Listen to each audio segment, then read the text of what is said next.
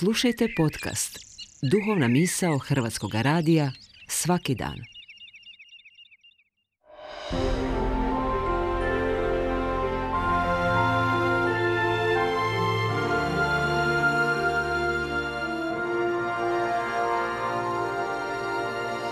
Duhovna misao. Urednica je Blaženka Jančić.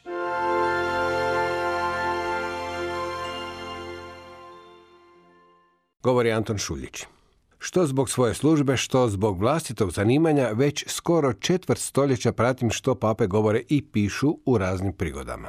Nerijetko se dogodi da u nedjelju poslijepodne pročitam istu misao kakvu sam i sam imao u homiliji dana. No, daleko razrađeniju, konzistentniju, životniju i ljepšu, što me da kako potiče u izboru teme današnje duhovne misli.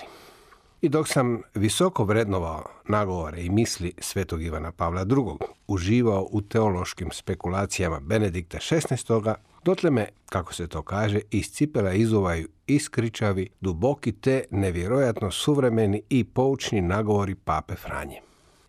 Njegove kateheze srijedom i kratki nedjeljni nagovori prilikom anđelskog pozdravljenja često me ostave bez daha, iznutra me pokrenu i uvijek obogate.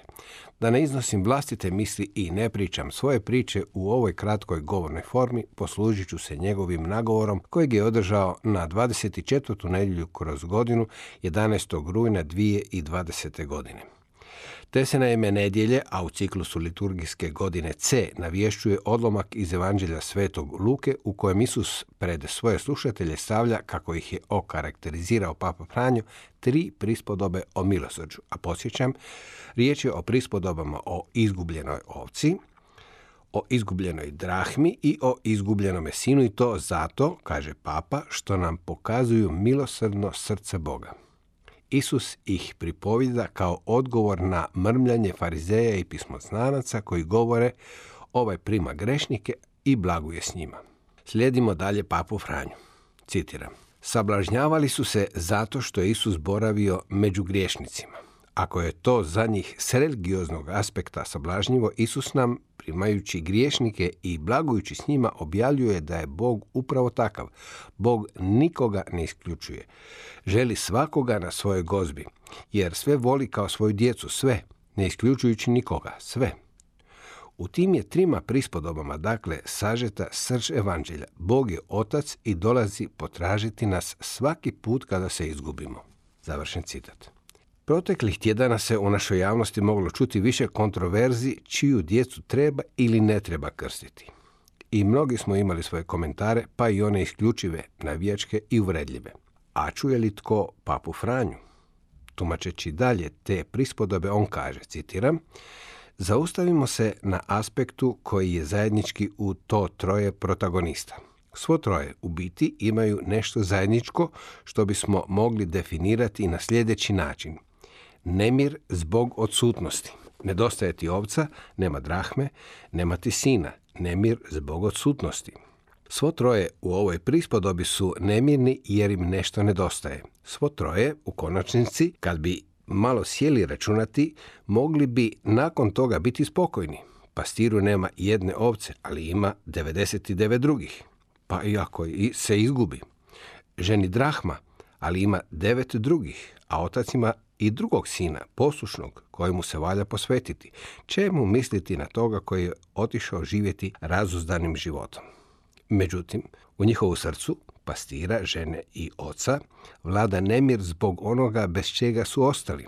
Ovce, drahme, sina koji je otišao. Onaj koji voli brine se zbog onoga koji nije tu. Osjeća nostalgiju za onim koji je odsutan. Traži onoga koji je izgubljen. Čeka onoga koji je otišao jer želi da se nitko ne izgubi. Braćo i sestre, takav je Bog. Nije miran ako se udaljimo od njega, žalosti se, sav drhti u srcu i kreće tražiti nas sve dok nas ne vrati ponovno u svoje ruke. Gospodin ne računa na gubitke i rizike. On ima srce oca i majke i pati kad mu nema voljene djece. Ali zašto pati zbog toga nesretnika od sina? Ta otišao je od njega pati, pati. Bog trpi kad se od njega udaljimo i kad se izgubimo, čeka naš povratak.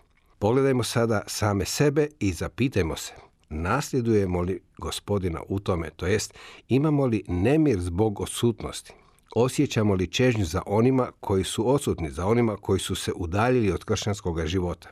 Nosimo li taj unutarnji nemir ili među nama nema toga nemira i uznemirenosti? Drugim riječima, nedostaju li nam stvarno oni kojih nema u našim zajednicama? Ili nam je dobro među nama, spokojno i blaženo živimo u svojim grupama? Završen citat. Tako se eto pita Papa Franjo, a pita i nas i zaključuje, dopustimo da ta pitanja u nama povude nemir. Budimo muškarci i žene nemirna srca. Ako smo katolici, valjalo bi nam više čitati i dosljednije slijediti papu Franju.